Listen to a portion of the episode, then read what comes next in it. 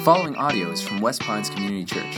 For more information about West Pines, visit us online at westpines.org. You can join us live Sunday mornings at 9, 10:30, or 12 in Pembroke Pines, Florida, or online at westpines.org. I don't know if you've ever met someone uh, like this, but sometimes people have a particular physical Bible that they, it's like their Bible, and they have like a really, like they really love that Bible. Like they have like a weird commitment to that particular book. Have you ever met someone like that? Uh, I, I am one of those people. I have um, this particular Bible. I usually don't preach from this Bible, but this is like the Bible that I, I study with. If I'm not studying digitally, this is the Bible that um, I usually study with. And it's, it's a little bit, um, the reason I'll preach with it, it's a little bit bigger, a little bit clunkier. Um, and you see, like, I've had this for years. It's kind of getting worn away. And, um, but man, this particular Bible is just so important to me. Like, I, like, I know the smell of this book, okay? Don't mock me, all right? I'm being honest. Is a safe place. Like, this has got a smell to me, okay? Like, it, it's like half like coffee stained, okay, and like probably tear stained at places. I mean, this is a really important, it's one of those artifacts that it's, it's I know it's just a book, but it's been through so many significant critical moments that it's like it carries a larger significance to me. And like I could take you to pages in here in this book that I can tell you like right where I was sitting. Like I'm at a page right now that's actually got a date on it. And I could tell you like this when I read this page, my life changed the direction. I mean, it would be something far too intimate and personal for me to share in a sermon, but like this page, I mean, there's pages that have dates on it. I mean, there's there's markings all through it. I mean, and there's, and I don't want to give the, the impression that like every time I open it, like lightning strikes. I mean, there's stuff in here that, like, I've got like question marks by stuff that I still don't fully, uh, completely understand, that I'm still trying to learn. And, but there's so much because there are moments, I mean, that I've wept on certain of these pages. Like, I've found relief and freedom on some of these pages. Like, this particular Bible, I've been through so much. Like, this carries a significant weight for me. And through this series, our hope is that you would have a relationship like that with your Bible. And not necessarily like a, a, physical Bible, it doesn't have to be an actual book. But I'm talking like that you would have that kind of relationship with your Bible, whether it's an app or it's a digital or physical you would have that kind of relationship. Two weeks ago, we talked about how do you read the Bible. We talked about the SOAP method. Uh, it's something that whether you've never read the Bible before, um, you can easily utilize it. We've got pa- parents that are doing it with their children now. It's very simple. But if you've been studying the Bible all your life or for decades, you could still use it and draw out truths from it. It's a powerful tool. Last week we talked about the importance of the Bible as an authority. We want everyone who's part of our church to have that kind of relationship with their Bible. But here's the big question that I want to address today why? Is it because if you have like a really worn Bible, like you're super spiritual, okay? If you have like a bunch of underlines all throughout your Bible, you have extra God points or something like that no, of course not. If you have Jesus, you have all the God points you could possibly have. There's nothing you could do to gain more points. It's just Jesus. So, why is it to be more religious? Is it to be more spiritual? Why is it so critical to have that kind of relationship with the Bible? And we're going to wrap up this series today looking at a scripture that talks about that. Open in your Bible or Bible app to Luke chapter 4. Luke chapter 4. Let's walk through this together. Luke 4, starting in verse 1. Luke is a book that tells, like, the biography of Jesus, tells the story of Jesus, and it tells a particular episode in his life. Look what it says Luke 4, verse 1. And Jesus, full of the Holy Spirit, returned from the Jordan and was led by the Spirit in the wilderness for 40 days, being tempted by the devil And he ate nothing during those days. And when they were ended, this is like the biggest understatement in the entire Bible. He was hungry. I think he probably was.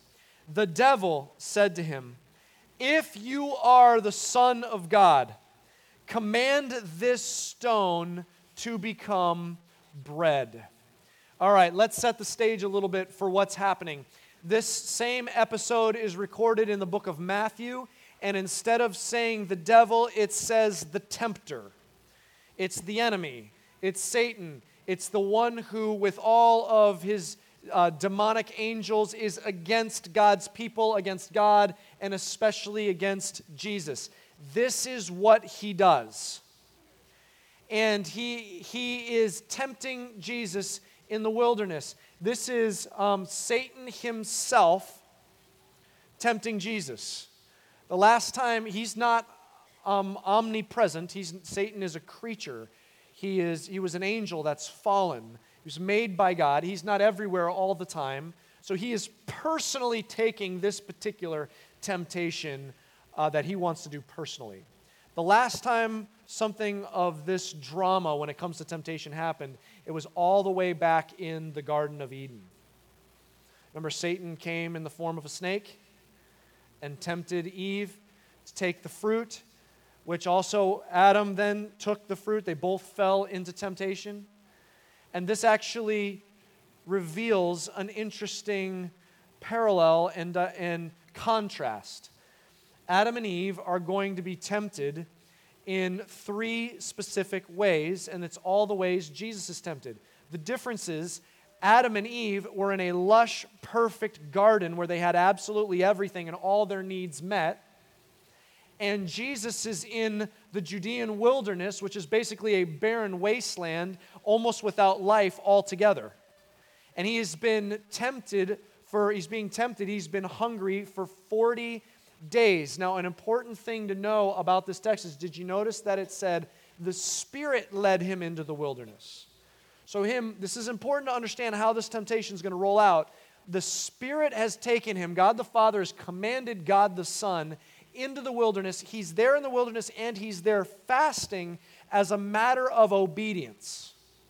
Now, it says in just kind of really uh, underscoring it, he is hungry.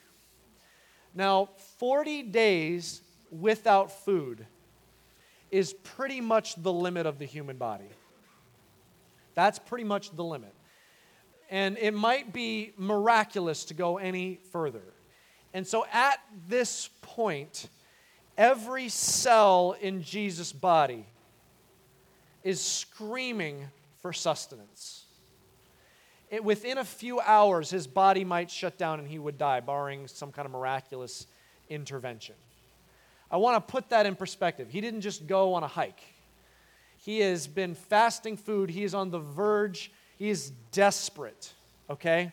Now, I have never been to that degree of hunger, hunger um, on the brink of starvation. I would assume that most of us here or watching online have not been to that degree of starvation but I do know how my body reacts when I'm even just a little hungry. Okay, I want you to think back to the last time, like um, you were just a little bit late for a meal. Like I'm talking like you just missed lunch. It's been like a couple hours and you're hangry. Okay. All right, and there's something about when you're hungry that everything makes you think about food. Like recently, Rebecca and I went um, to dinner with a couple friends, and I realized like we're about to eat dinner, but we're in the car together and we're talking about food on the way to the restaurant. Have you ever done that? Like, why are we talking about, we're not to eat food? We weren't even talking about the food at the restaurant we were going to. We were just talking about food. I mean, when you're hungry, that's all you can think of. Like, have you ever had that kind of experience? Like, someone's at the office and your coworker's like, Hey, did you follow up with Tanya? And you say, I'd love some lasagna. Yes, absolutely. Get me a, a helping as well. I'd love some. I mean, there's something about when you're hungry, your body, when your body wants something, it's not quiet about it. It tells you. So here's Jesus. He, he's probably at the point of near um, delirious, maybe even hallucinating.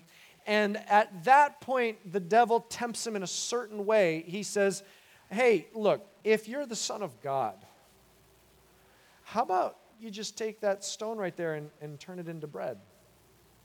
Now, I want you to picture the stones in, in a place like this in the wilderness. They're all smoothed over, round, okay?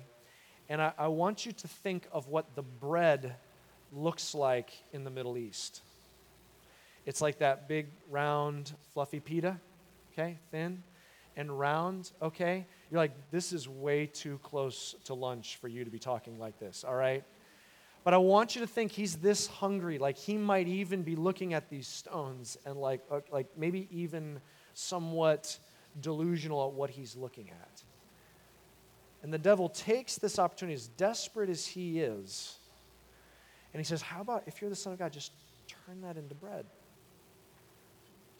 Jesus does far more miraculous things than that in his ministry.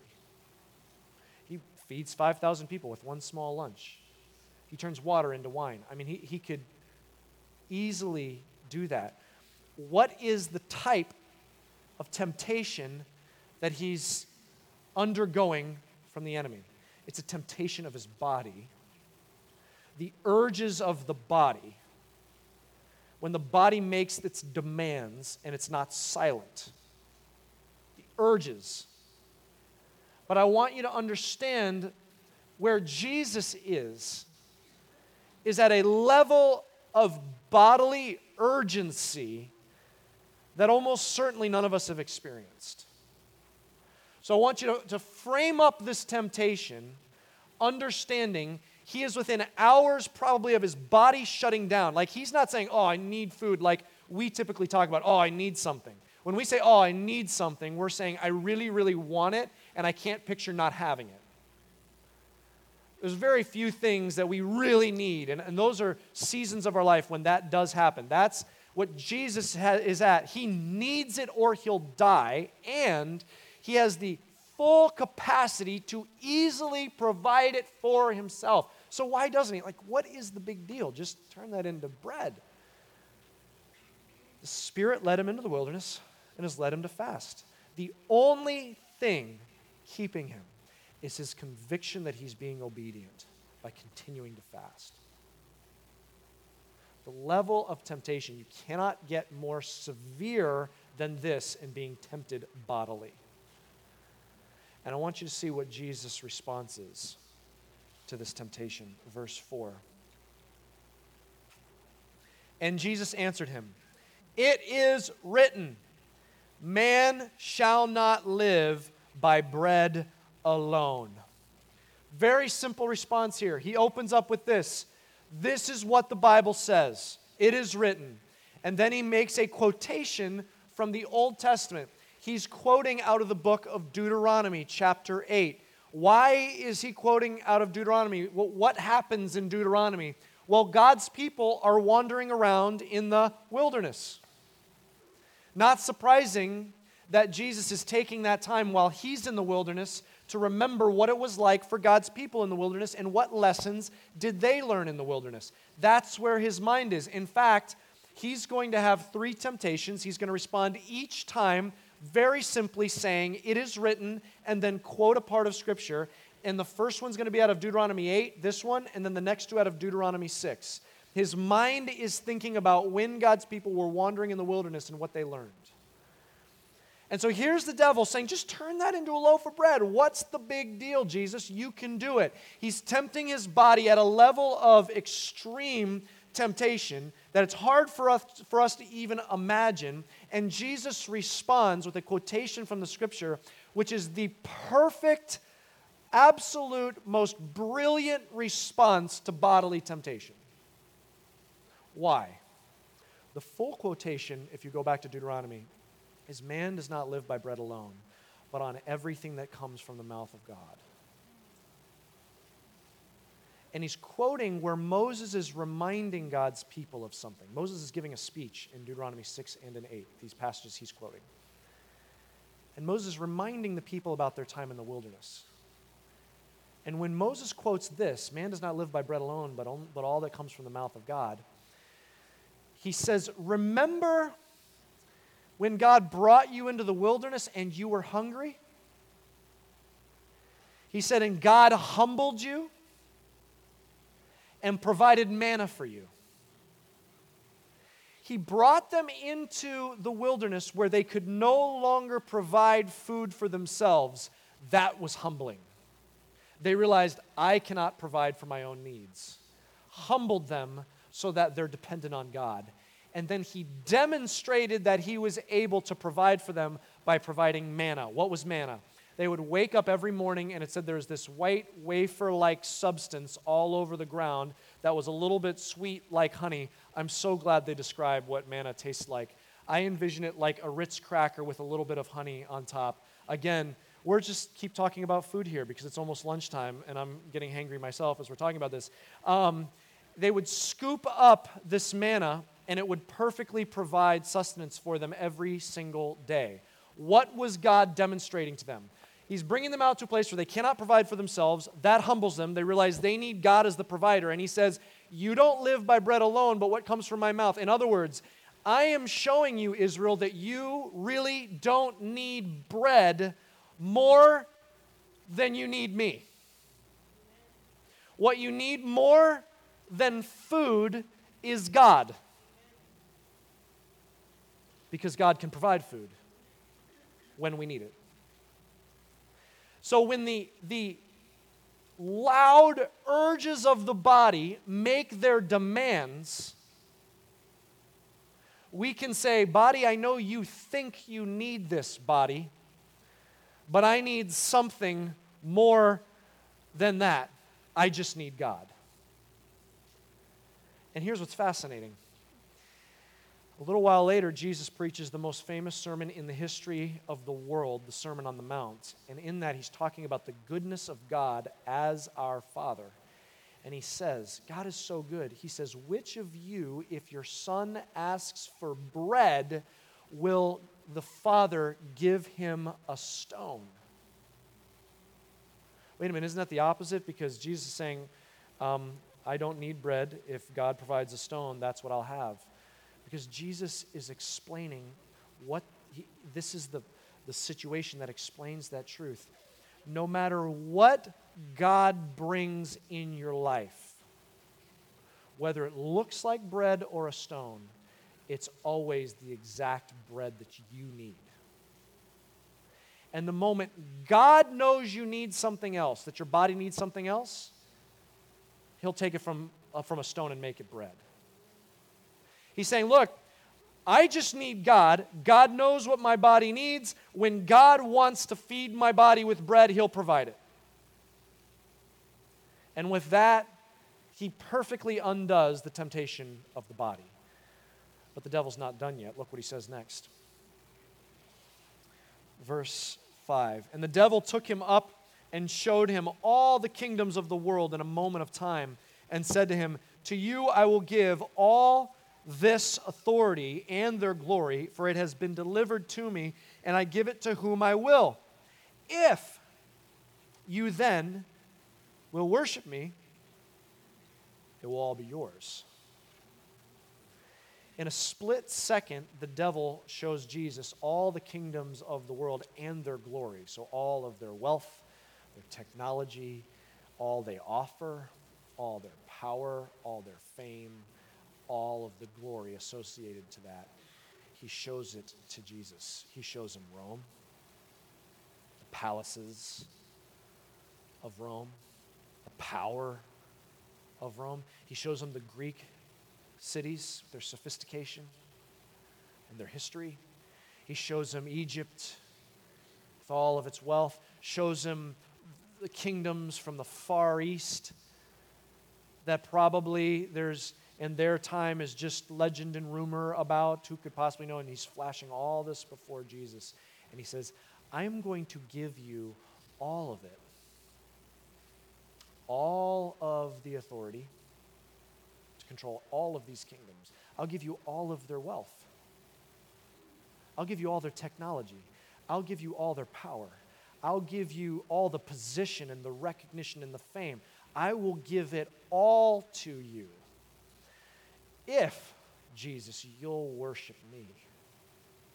Now, before you say, no, there's no way Jesus is going to fall for this. Jesus is going to sell himself to the devil? No way. Before you do this, can you just understand and appreciate the level of temptation this is? This is a different type of temptation than bodily temptation. This is a different type of desire than the urges of the flesh. This is a desire that stems down to things like significance, ambition, the greed, the lust for power. It's not the lust of the body, it's the lust for power. It's the drive for security. And if I had all that, I, no one could touch me. It's the drive to feel significant and valuable. I mean, this is now the desires, not of the body, it's the desires of the heart. It's the things that our eyes see and we want it. And no one, think about this, no one has ever been offered or tempted with what Jesus has just been offered. People have been offered unbelievable, unfathomable sums of money, but not all the money. People have been offered power. I mean, how often is it, all right, if you just cut this corner at work, then you might get that, uh, that promotion.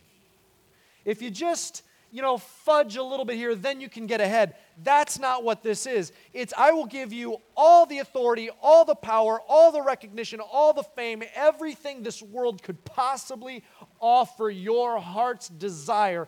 You will have access to it. Just worship me. You see what he's offering, Jesus? He's saying, I'm not just I'll make you a king, I'll make you a king of kings. Who's he talking to? I want you to see what Jesus responds with. And Jesus answered him, It is written, again from Deuteronomy, you shall worship the Lord your God, and him only shall you serve. This is Deuteronomy 6. Moses is warning God's people hey, you are about to go, you've been in the wilderness, you're about to go into the promised land, and when you go into the promised land, you are going to be surrounded by people groups who worship false gods. They worship idols and they worship this idol so that they can get crops. They worship this idol so they can have fertility. They worship this idol so that they can get ahead. This idol so they can have happiness. This idol so they can be protected. They worship all of these idols, trusting those idols to provide those things that their heart wants.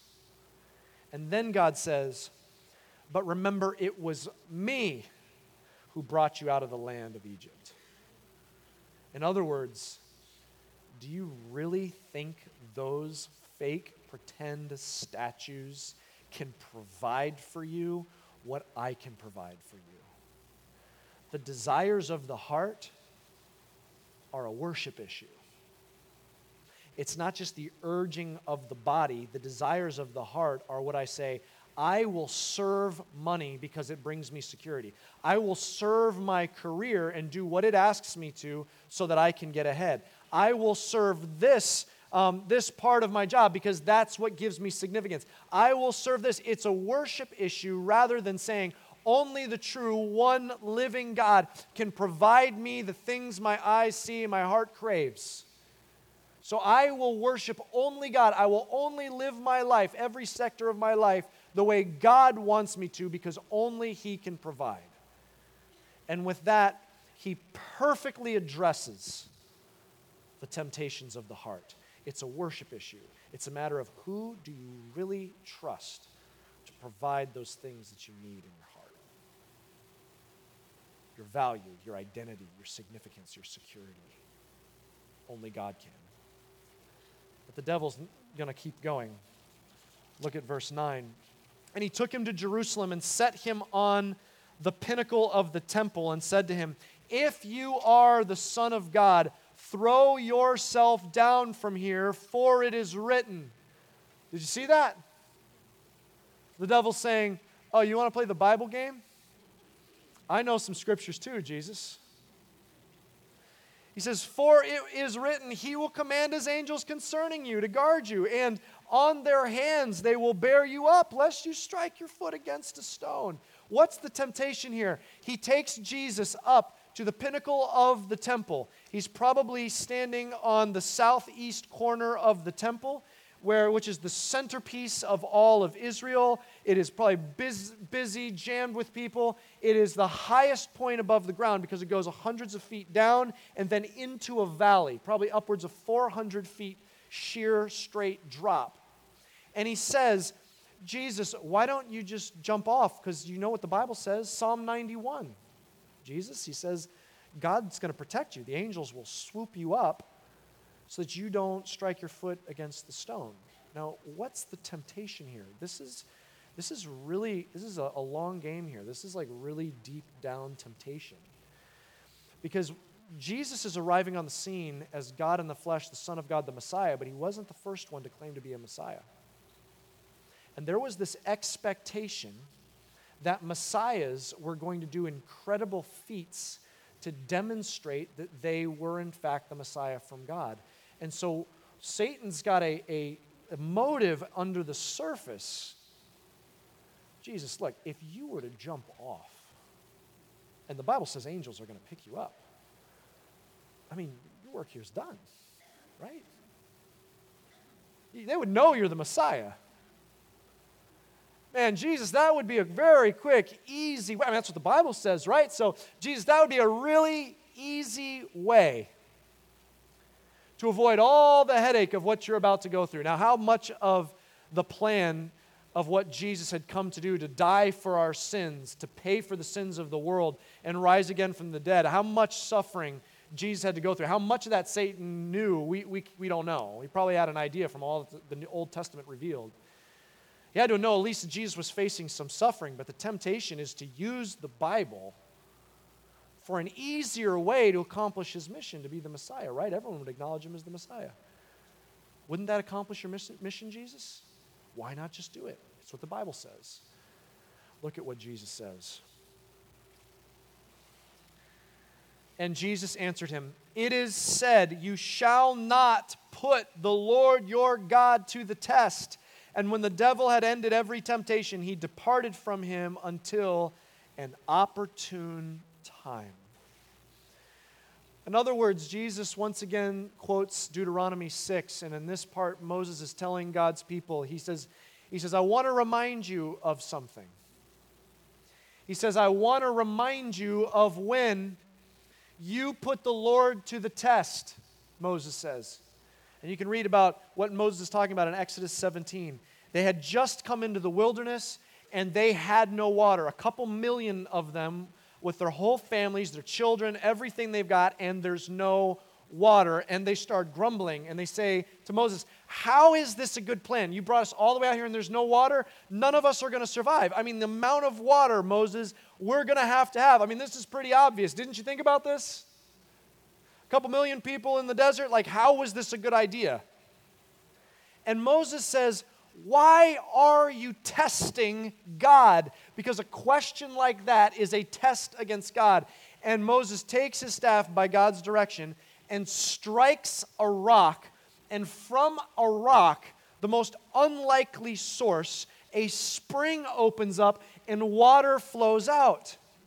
And it was a lesson to be embedded perfectly in God's people. That they would always know you can trust God even when it doesn't make sense. He's tempted Jesus' body, he's tempted Jesus' heart, and now he's tempting Jesus' mind. Jesus, there's an easier way to be a Messiah. Why do you have to go through all this suffering? Why, why do you have to do that? Look, doesn't that make sense, Jesus? Jesus, what the Bible says and he's tempting Jesus to take an easier route that might make sense to someone rather than following God even when it doesn't make sense. Christian, while the, the temptations of the body may scream the largest, the loudest, the temptations of the heart may be some of the, the most longest term temptations, but it's the, sometimes the temptations of the mind that take our feet out from under us when we say, God, I just can't do this anymore because it does not make sense to me. And what Jesus is saying is God's people have learned their lesson. We don't test God. We can bring our feelings before Him, but we don't test God. Say, I know better than you, so I'm out, God, because this doesn't make sense to me. Because if we're actually dealing with an almighty God, clearly we're dealing with a being who's infinitely more wise and intelligent than we are. The temptation of the mind says, ah, it's got to make sense to you for you to follow God. But we surrender our bodies, our hearts, and our mind to God. Christian, can I tell you what your Jesus just demonstrated in this passage? Let me tell you about your Jesus. You, you know what? It, it, it's not just that he was in the wilderness and Adam and Eve were in a garden. Do you know what it says when Eve is about to pluck the fruit? It says this She looked at the fruit and she saw that it was good for food, a delight to the eyes and good to making someone wise. Good as food for the body, a delight, something she wanted from the heart, and something she wanted to gain more wisdom. Adam and Eve were tempted, body, heart, and mind, and failed in a perfect garden. And here's Jesus in the wilderness on the brink of his body coming apart. And he withstands those temptations. In fact, as he's thinking back to the time in the wilderness, he's demonstrating that he can do what Israel, God's people themselves, could not do in the wilderness. He's demonstrating how what faith looks like in the midst of those temptations of the body, the heart, and the mind. And so, why do we say this? I want you to see what did your Savior, your Jesus, do to withstand temptation so that he could be a perfect, sinless sacrifice and offer his perfect life for us as a, as a substitute sacrifice, so that he could die on the cross, pay for our sins, and then rise from the, from the dead. What did Jesus do to fight off that temptation? Did he just send some kind of like pulse of spiritual power out and vaporize the devil? No. What did he use? He used something. He used the scripture. Every time he used the Bible. That's all he said. He just said, This is what the Bible says, and quoted it. Christian, why, why is studying the Bible so important? Because there is a real enemy who has murder in his heart. And it says he is a thief who steals and kills and destroys. I was doing uh, my own soap in John. We're reading through, and I was reading through John chapter 8. And look what it says in John chapter 8. We just read this this past week. If you're going through the reading plan, look at John 8 31. So Jesus said to the Jews who had believed in him, If you abide in my word, you are truly my disciples, and you will know the truth, and the truth will set you free. Do you realize what God is trying to do? He's not trying to hold back your body. He's not trying to hold back your mind. He's not trying to hold back the things that you want in your heart. He is trying to free you because there's an enemy that is trying to put you in chains. He's trying to steal and steal things. He's offering things, dangling them in front of you, the things that your heart wants, promising that it's going to give you value. He's promising it's going to give you security. He's promising that it's going to make you feel significant and make you feel like you've achieved something. And he's dangling in front of you. And as soon as you get it, get there, he's thieved it right out from under you, stolen it, and you realize it's a mirage. He's trying to stir up the urges of the body, saying, if you just get this, your body will stop clamoring for it. And he's offering you things so that when we grab a hold of it, it's just a split second that it satisfies, and then we just need it all over again, even more. He's like, I'm trying to free you, Jesus is saying, from this, this cycle over and over and over. He's saying, I'm trying to free you, your mind, so that you can experience things that are beyond your understanding. Christian, you are in a war. There's a battle. And the most dangerous part of the battle is so often Christians are anesthetized, numbed from realizing every single day you are in a spiritual battle. It's not, hey, keep this in mind for when you're tempted one day, for when there's lies being whispered in your ear one day. That's this afternoon and tomorrow. You are in a war. And the Bible says this about itself this is your sword in the battle. This is how you fight back and you defend yourself and fight back against the enemy.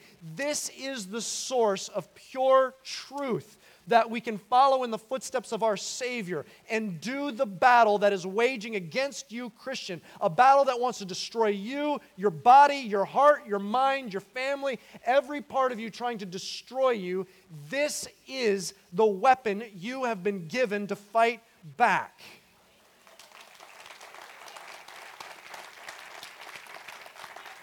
Christian, it's not about being a little more spiritual.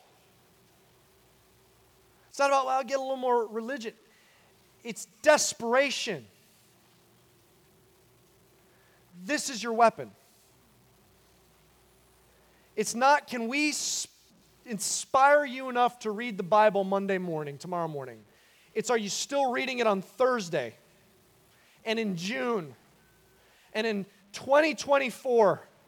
And on one day, when you're at death's door facing your final battle, will you be clutching your scripture to your heart, holding on to the promises that something greater is through death's door? Are you holding on to scripture through the battle? Are you holding on to the scripture that reminds you of how this battle ends? Can I read you what it says in Revelation?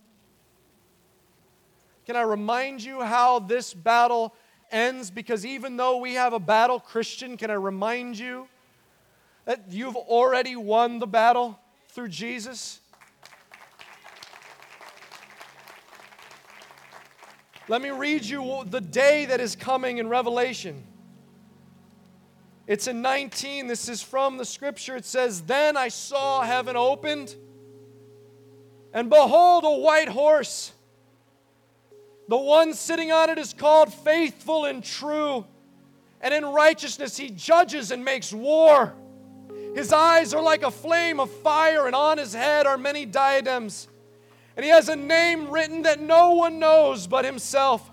He is clothed in a robe dipped in blood, and the name of which he is called is the Word of God, which he is called and the armies of heaven, arrayed in fine linen, white and pure, were following him on white horses. And from his mouth comes a sharp sword with which to strike down the nations. He will rule them with a rod of iron. He will tread the winepress of the fury of the wrath of God the Almighty. And on his robe and on his thigh, he has a name written King of Kings and Lord of Lords. He knew what the scripture said. He knew what the scripture said about him. He didn't need to bow down to the devil to know who he was. Do you know who you are? Sons and daughters of God. Go run to the Word and know who you are. This is your sword in the battle. And may God make us into people who know His Word and hide it in our hearts. Let me pray over you today. Would you bow your heads and close your eyes? Jesus, I pray over every single person that's here today. I pray every single over every single person that's watching online. You are their heavenly Father. Draw us into the Word, Jesus, please. We need it. We confess that we've just left it aside as a chore that we don't have time for. It's our sword, and we're in a battle. I pray that today is a turning point in the history of this church. that in every single home and every single life, we would be people of your word and cling to it and realize victory in the battle you've already won. In Jesus' name, amen. Thank you for listening. For more resources and to check out other teaching series, please visit our website at westpines.org. If you would like to speak to somebody about beginning a relationship with Jesus or ask any questions you have about this teaching, please call at 954 432 0321. Or you can email us at podcast at westpines.org.